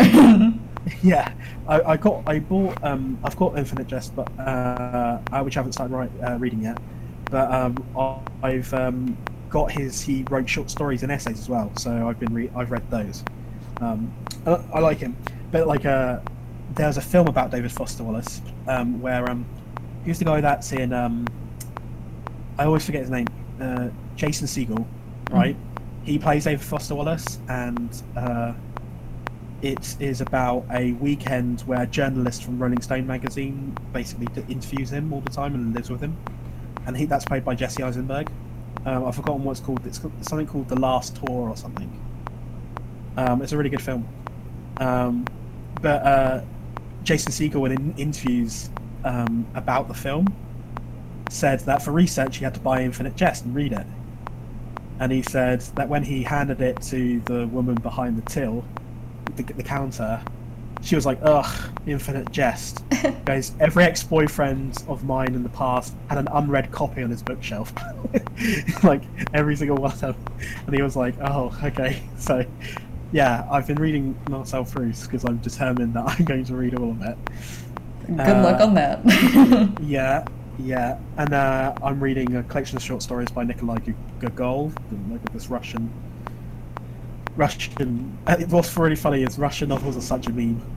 I know I have so many. like you know, like Dostoevsky, and uh, I've got was it uh, uh, was it uh, Nikolai Bely or he did uh, Petersburg, I forgot his name. Um, but yeah, I've got some of those recently. But I love the way it's when you're reading it, and it's like it was a cold winter, and it took my daughter, right? You're like, and it goes, and we hadn't eaten in two weeks. I'm like, okay, well, another Russian novel that's about the winter and poverty. Uh, That's every Russian novel. Every Russian novel is like death and war and the cold, and it's like, um, It's never. It's never like I went to a cocktail party and a couple of martinis. no, Like- it's it's fascinating. Like reading, um, what is it? If you put, like, I imagine F. Scott Fitzgerald next to like Tolstoy, and just like it it does it. yeah. like War and Peace, Great Gatsby. Are there two things further apart from each other? Like I'm, I'm not sure if there are. yeah, exactly. Yeah, I always, I always, um, yeah, that I always find that the the um. But the- thing is, when I read them, I'm I'm like, oh, what? It'd be nice to write something like that. But then when you're writing it, you feel like, uh, I'm, am I just, like, let's say, like, oh yeah, like that the whole Great Gatsby, like, oh, the party, the cocktail parties, and the and the drugs, and the you know the chaos and all that. Oh, that's like a cool thing to do. But then when I start writing something like that, I feel like I'm not me doing it. Yeah. I'm I'm like I'm almost like um yeah, I'm basically doing an impression of it of that sort of thing. And I still don't know what my thing is. Do you know what I mean? Like Yeah. uh, when someone goes, "What do you write about?" I'm like, I don't know. Like there'll be ideas, uh, just just separate just story ideas, and I write them in my own way. I don't know what I wouldn't know what to describe them. Not because they're so complex, but because I don't know, you know, what feel it is. Or Yeah. I'm like me, I'm like there is love, there is some nature stuff. Not sure how else to describe things. And then um what is it? I was just um I was watching a documentary about like um all of the what is it, the lost generation, so like everyone who was in Paris like in the twenties and how Yeah. um Hemingway, like all he could write about was like the war, and it was like hella depressing, and like soldiers returning home from Dying the war and being dying in the sad. Yeah, because he was Yeah. like a nurse during the war, so it's like he saw like tons of people die. Um, and so he was like a proper like stereotypical man's man who likes Yeah. bullfighting and s- smoking cigars. So it's like Hemingway wrote very much like that stuff, and then Fitzgerald was like him and Zelda threw giant parties and went to giant parties and were drinking all the time, and so it's like it is Yeah. these people's lives like a lot of the time, which is like Yeah. I don't go out and party, I can't write about going out and partying, so I'm I'm one of these people that can't really experience a moment because you're like too aware of it. because I'm too aware of what this thing is, right? Like when something that's which is bad because it means like when if like a friend or like a girlfriend is emotional about something, I'm like this is like a scene in a film in my head, and I'm like "Oh, I should stop doing that. I need to like experience the moment and be sincere and genuine, which I am. But in, like like like when you go to a party and they do small talk and they talk about the weather, I'm like kind of smiling because I'm like we're doing that thing where we talk about the weather when you have a small when you have small talk. So it's but it means that yeah. So it means that like um I can't. I feel like it, I mean it's good in some ways because it means that you can be kind of funny or like ironic and detached in your writing. But if you want to do something something sincere, then it's like a real effort Mhm. You know something that is deeply emotional and stuff i don't think i could do. Because i'm too self self-conscious it which is why when you're like when you when you say that you do poems that are like really emotional right i'm like i couldn't do that in a million years. I can't the fact that you're writing about this person that you've been in love with for whatever for ages or whatever and it's like oh my god she's got guts, writing that i could never do that I'm just like million. I, I held back for a long time, and then I was like, why not just open the floodgates? Just put it out there. Why not? Like, But if I if I bring it up, I just hide it behind so many double meanings and imagery and surrealism that I'm like, only I would know. And I kind of like that. I kind of like hiding things that, putting things in writing which only I would, only like two people would get, mm-hmm. because I find it funny. I, I find it amusing. It might not serve anyone else anything, um, but it, it just would tickle me. you know, of like, oh, I know, uh, I know what's going on there. They don't. Um, yeah, I couldn't do that. yeah, that's Um, that's one way. You can either do it like I'm gonna stay over here. The reader can be over there. Maybe they'll cross the bridge. Maybe we won't. And then I like to be like, here's everything on the table. Try and figure out what any of that means. Like it's Yeah. it's all just there in a mess. Yeah, it's, it's funny. Like also when like you make it as like convoluted and mysterious and impenetrable as possible, right? And then you go there, and then you go, "What do you think?" And then they go, and then they go, uh, "Yeah, I think what I get from the the the, narrator in this, uh, or, or like or what I get from this, this person is very very sad and alone." And I'm like, "Oh." Yeah, You're like you can uh, see straight through me. I'm like, I'm like, oh, like, fuck, send it back. See, it's good that they Well, said the narrator and not like you are. yeah. Because sometimes they do that when it's like people are reading your writing and it's like, no, I'm doing this in character. Because sometimes I am. Sometimes I'm writing from a Yeah, character exactly, yeah. perspective. And sometimes I'm writing from me. And I'm like, don't attack me like this. This isn't about me. But it probably is. But it's it's not about me. I swear. Yeah, like I'm just like, oh, did that really come across like that? Did it? I, I didn't mean it to. Oh, yeah, I need to, I need to change these things. Yeah, that's always worrying. Um, but um, yeah, I. But then whenever that happens, I always say, I always go, I always go, oh, it's interesting uh, that I conveyed the character that way, isn't it? like, See, they must not know. They must not know. They must not know. uh, Gotta convince yourself you're like, Ooh. it's fine. It's all fine. yeah, yeah, exactly. Yeah, um, yeah. I, I always yeah. I, don't, I never know what to do when that happens. Um, but like norm, so which is normally why I don't write about like a. They say I normally just like do nonsense, you know. Uh, and then then in, at, at that level, you're basically. I, I, I tend to like do external things Mhm. normally. I don't normally write about myself, um, and it, because I, if I do, I'm always too paranoid that like I'm like I'm being too uh, vulnerable, and I and I don't want to have that conversation with a person that knows it's me, and there's that elephant in the room. I remember when I first started posting stuff, especially on like Instagram, like people would like message me like, "Are you okay? Like, are you good?" and I was like, "Yeah, oh, mate, I'm, just I'm dying. writing." Like I am great. yeah. I'm fine. Same thing on like Tumblr. Tumblr was bad, like where I first started like posting stuff, like before I even put it like anywhere else. Because sometimes I just have really long like. Um, it wasn't even. It was before I like started putting them into like poetry form. I would just make like a really long like text post. That's mostly just for like me to like vent, and then people would be like, "Are you okay?" And I'd be like, "Yeah, I'm just getting out some feelings. It's fine." Yeah, yeah, just a silly thing called my life and feelings. Don't worry Yeah. about it. The internet's Yeah, fun, where where, like everyone can see in, and you can't tell who's on the outside of the glass, and they knock, and they're like, "Are you good in there?" And it's like, "Yeah, Yeah. I'm fine." Which is what like I like I write about like like I satirize or critique like society, right?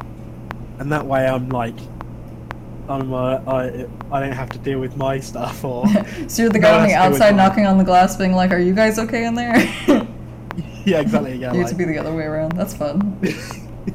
yeah I'm like yeah and then, then then they go are you all right why are you so angry about society like yeah no I'm fine I'm fine I'm fine because normally because that's how I normally write essays uh, is I normally am annoyed about something and I, I critique it or like n- normally it's something that is fucked up that nobody talks about or people are okay with it and I want to go, no, this is really fucked up, and here's why. One, two, three, three, four. Um, but because of that, that kind of bleeds into my writing. Um, because it means like most of my characters are always pondering about like they're processing like their life or what's going on in their life or people or their thoughts about their. It's always cause it's probably because of my philosophy uh, course or whatever. It's all there's always like um, it's always about like a dealing with a particular philosophy in life, right? It's always like a character that's like dealing with a particular ethos they have and then having to confront it, right? Normally normally it's that. Um but which I didn't note I didn't link I didn't realise that until much later. And I was like, oh my essay writing is is affecting my fiction writing. because I'm being I'm like my characters critique a lot of things and I and I always order things like a debate, you know, like of point evidence, you know, what's what's the thing? Point evidence analysis refer back to the question famous, you know, essay structure, ED. You know, let's say you have thoughts about a particular thing, right? Um sometimes it's frustrating because it's just this big mess in your head, right? And you don't know where you are, you constantly um, you constantly forget about certain things, or you you don't know where you are in relation to everything else, and it's all jumbled in your head and you can't organize it. Mhm.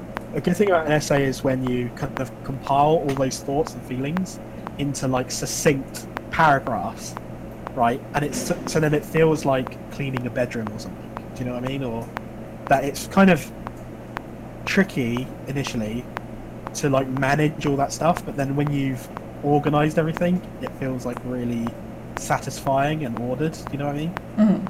um, like that's the best way I can think I can describe it.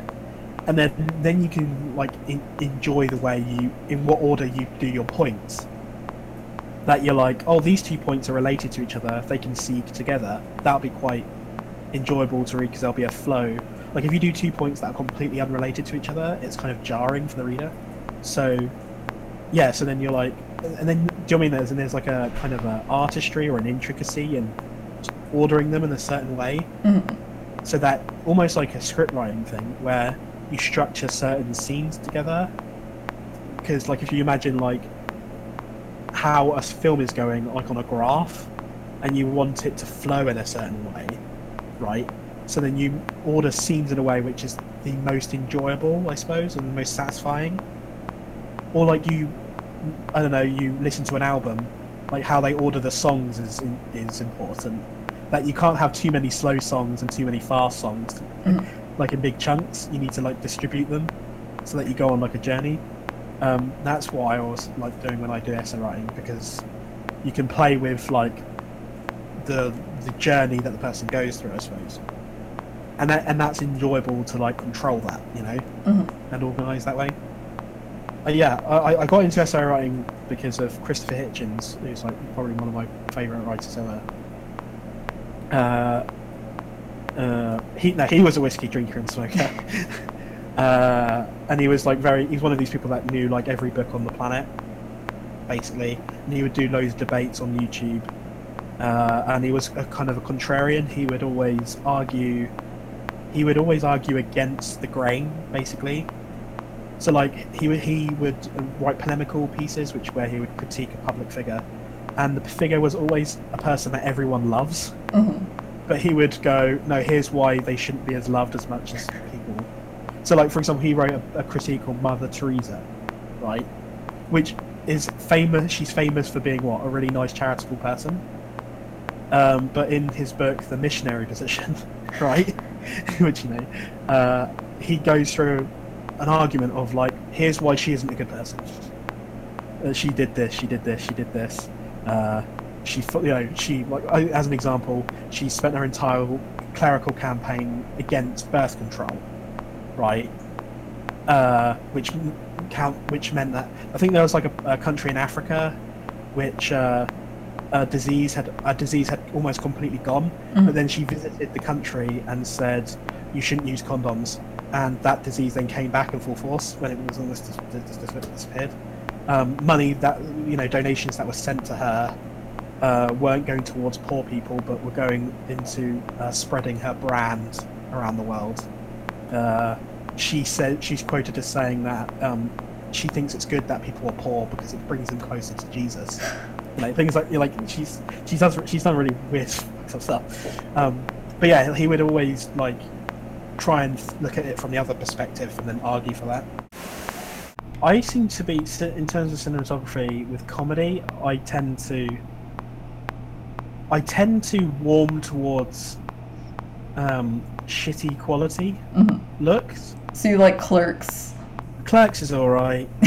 Clerks well- is like as shitty as you can get. It's it's black and white. It's like filmed with like one light overhead, and it's just like Yeah, yeah, actually, yeah, yeah, that's a good point. Like like Clerks, but like um, like um, I like kind of shaky camera, and like like no, like uh, the early seasons of Curb Your Enthusiasm, that camera is Okay. perfect. Yeah, I, I don't know. So when so when something's really glossy and it's supposed to be a comedy, I'm kind of like, I don't know. Something puts me off about it. I don't know why. I I think it's linked to the thing of comedy doesn't take itself too seriously. yeah. So if the cinematography is beautiful, it's like they're trying to be some. They're trying to be. They're trying to be they're trying. uh, Do you know I mean? Like I don't know. They're, there's something not pretentious, but like they're putting themselves out there in a way that, in a sincere way. I don't know what. I don't know. I don't know how to word it. I'm like, I don't know. Because I'm like, I like things that just look real pretty. So it's like, Wong Fu Productions does a lot of like sketches that are filmed like with really nice cameras and it's beautiful. And I'm just like, wow, shiny. It's weird because I because I like it only when it's like a drama or something, or a mm-hmm. sci-fi or something. So you like it to be separated out into like just different like visual, like visually like, oh, this is like a comedy. This is like, like it has a look to it. Yeah, 'cause I, I think like with a comedy, the funniest comedies for me, the ones, the realistic ones, the ones that are re- like focused on realism. And I think the glossier the camera, the less realistic it feels. you don't like being able to Um, see the faces in HD. Yeah, when it's like really pixelated and you can't notice anything, then I'm like, this is so realistic. uh, um, but like when it feels like a behind the scenes thing, it feel like let's say let's say early Arrested Development or do you know what I mean, or The Office or something. Like I like I like that look because I think that the cinematography complements the emphasizes the comedy. Whereas if it's a glossy camera, it feels like everything's staged hmm and artificial looking. But then, like, if I watch Blade Runner or something, it's you're not It's supposed, supposed to think this staged. is real life. Yeah. Yeah, it's supposed to be like over the top and Okay. Okay. Now I think I and, see what like, you're getting a little bit. fantastical. yeah. Um, so when it's so when like they do a comedy that's really glossy, it kind of almost takes me out of it. I suppose. I, I feel like I've I've disconnected enough from like the fact that like I'm usually watching things for entertainment and like I'm not like oh this is like real life funny thing. I, I've like disconnected Yeah. enough where I'm like this is film thing that I'm gonna be like oh I really like the storyline today, and it's not like I really like these just care. I, I feel like I've gotten to the point where I probably analyze things too much like internally and it's like You you see behind the curtain a bit too much. yeah I think. Like when you understand, like, like I find that funny when, like, let's say with Infinity War, I won't spoil anything. Um, but like it's it's like um, because we know how films work, hmm right?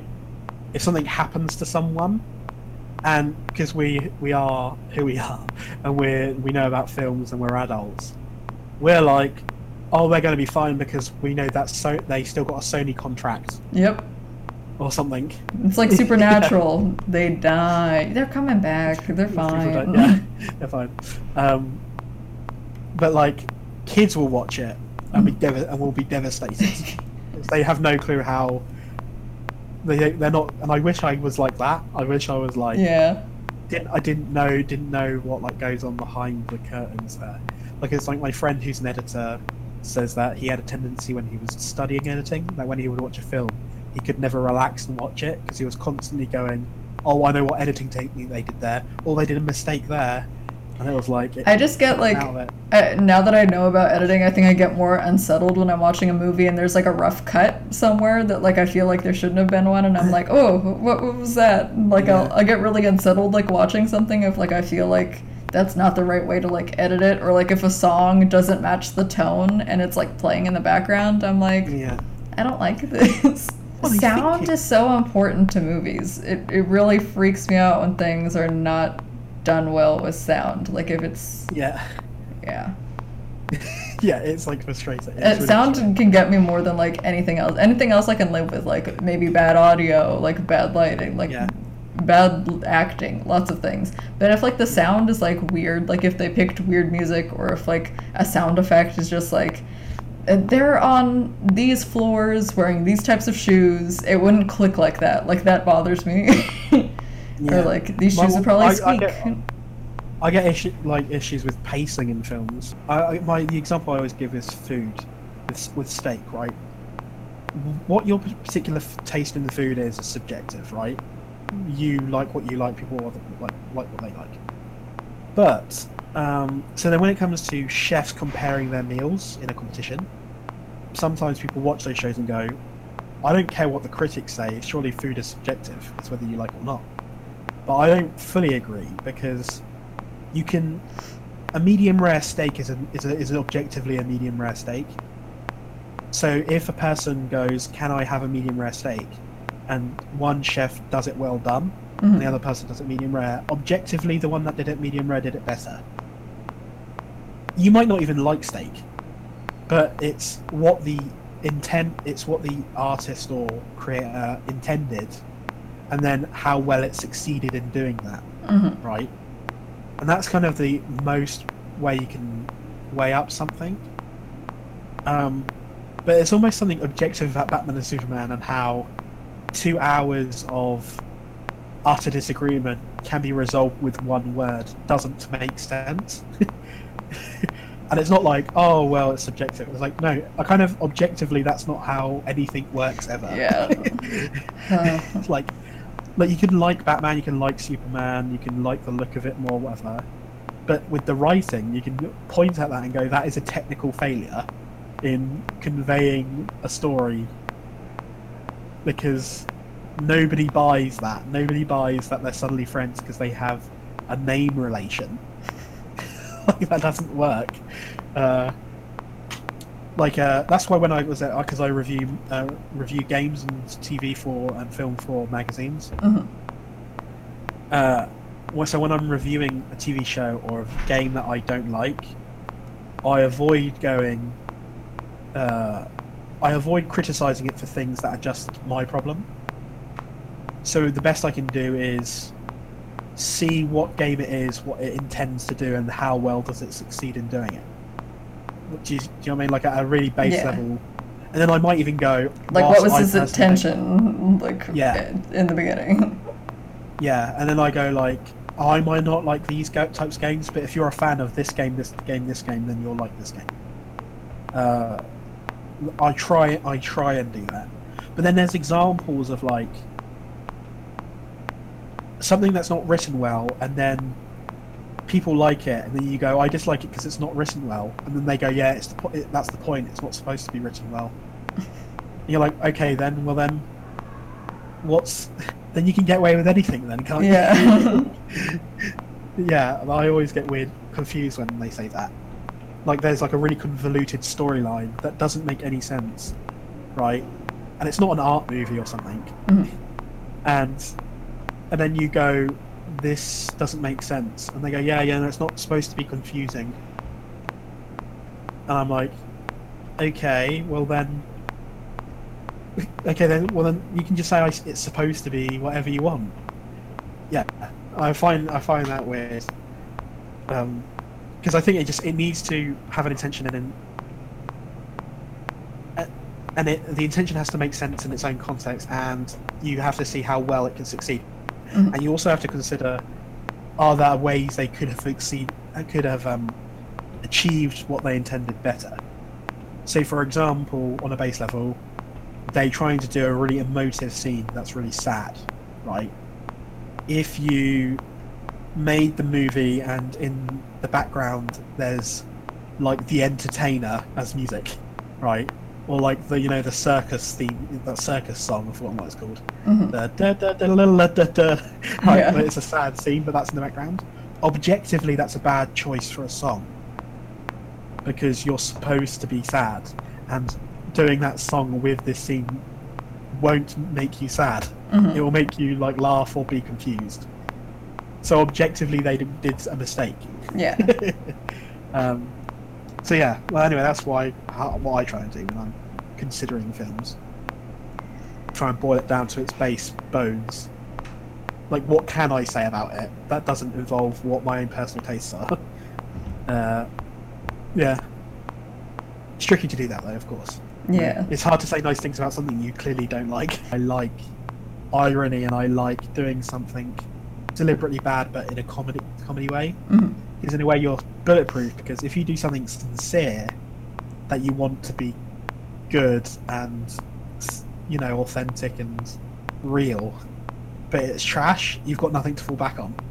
You did something trash and people know it's trash and you can't say "Oh, I was joking. You did it sincerely and it's trash, right?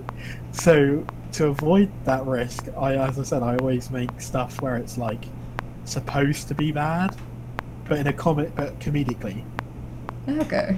So then I'm then I'm kind of bulletproof. But then at the same time, I have this yearning to like, that's cowardly. I'm not putting myself do out there. something do something I'm to not- embarrass yourself and then meanwhile i'm like i love embarrassing myself at this point like my entire life is on the internet i embarrass myself daily that is entirely what i want to do and just be like eh, i don't care anymore That's why I avoid doing emotional poems because I'm like, I don't want my family to read this, and then when I talk to them, there's this elephant in the room of, I read that really personal, intimate thing about you, and we're acting like you didn't write it or I haven't read it, you know, and we don't address it, and instead we talk about the weather. uh, yeah. Uh, you know, like, do you ever do you like? It's like a bit like when you I don't receive compliments well. Like when Mhm. somebody compliments you to your face, do you get like, stop, stop? i was like thanks yeah, you don't feel you don't feel like oh amazing about it. You just feel awkward and weird. Like, Yeah, that's how I feel. it's like, oh, Yeah. you're observing me as an individual. I'm not completely dissociated from my body and how I feel like in that bubble over there. I'm not actually over there. You're seeing my actual body. That's weird. Yeah. So like, so like, if I write a poem that's really emotional and personal, and then somebody read it and then were like, "That poem really touched me," I can take it seriously. I'd be like, "Thanks." it's like, like, oh, I don't know. glad you felt something. I'm just like, thanks. Glad you enjoyed. That's usually what I say to people, and I don't know what to do after that. I'm like, Yeah, but then it's almost like you're dis- you're doing this cognitive dissonance of being two different people. The one that cries and writes poetry and is unleashing all these emotions, and then the person that's ironic and detached and meaning. yeah. I And it's am like, I can't- I can't I can't connect the two. I can't connect the two. so then I just avoid the gushy stuff altogether and just do the meaning. Um, that's why I'm. That's why like if I ever do it, write anything poignant at like at all, I always have to undercut it Mhm. with like a joke, like to go. Uh, I'm just joking, guys. It's me. Don't worry. I'm. I'm just. You know. I'm not. I haven't lost myself uh, as like you know a poet. I, I I'm, I'm still. I'm okay. I'm okay. I know. I know that that that last sentence was very. You know, I don't know, fancy. yeah I, I think that's also like a thing that like i worry about with like grad school is like i'm not like i'm not a serious poet like i'm a i'm a person who does writing and things but then i also do goofy stuff like all over the place and like those Yeah. are the people that i am the person that i am so it's like you gotta accept those Yeah. layers that don't necessarily mix together well just Yeah, but then I, I, I with like um, essay writing or whatever, or like I suppose one theme that's my style is I tend to like mix like mix the highbrow with the lowbrow all the time. Um, so like I'll like like in terms of dialogue or something, I'll get a character. I'll the character will say something that seems seems quite posh, and like eloquent but I'll get them to I'll mix that up with them using like millennial slang at the same time so it like it, there's like a kind of a nice uh uh like um yeah so there's kind of like a nice juxtaposition or something. Um uh so yeah like or like yeah as I said like if I'm doing an essay I'll like um use like a really like elaborate word right or be like really deep and philosophical but then I'll undercover it uh, uh, like um I'll undercut it with a feels bad man or something right? Or whatever you know? Um because then it's like oh he's aware of what he was doing then. Mhm. you know he wasn't up his own ass he, he was doing it deliberately to do a joke. Interesting. I find yeah. it interesting that you mix that into the essay writing. Yeah, yeah, yeah. Because I I'm too self conscious about being too too like sincere or too I don't know uh, expressive or you know I don't know. but then I've just used that as an advantage, I suppose, by playing with it or being funny or something. Um, That's definitely one way to use your disadvantages. Yeah, I suppose it is. Did you want to like plug anything? Do you have anything that like you actually like any writing or any website that anything you want to do that you want to share? I write my online stuff that's available is uh, on a online magazine called vulturehound.co.uk. I'll I regularly post stuff on there. Um, and uh, there's a physical magazine I write for called Geeky Monkey where I review video games. I've got a, a blog which I haven't actually added to because I I did the blog to then send to magazines as an example, like a as a portfolio basically. Mhm.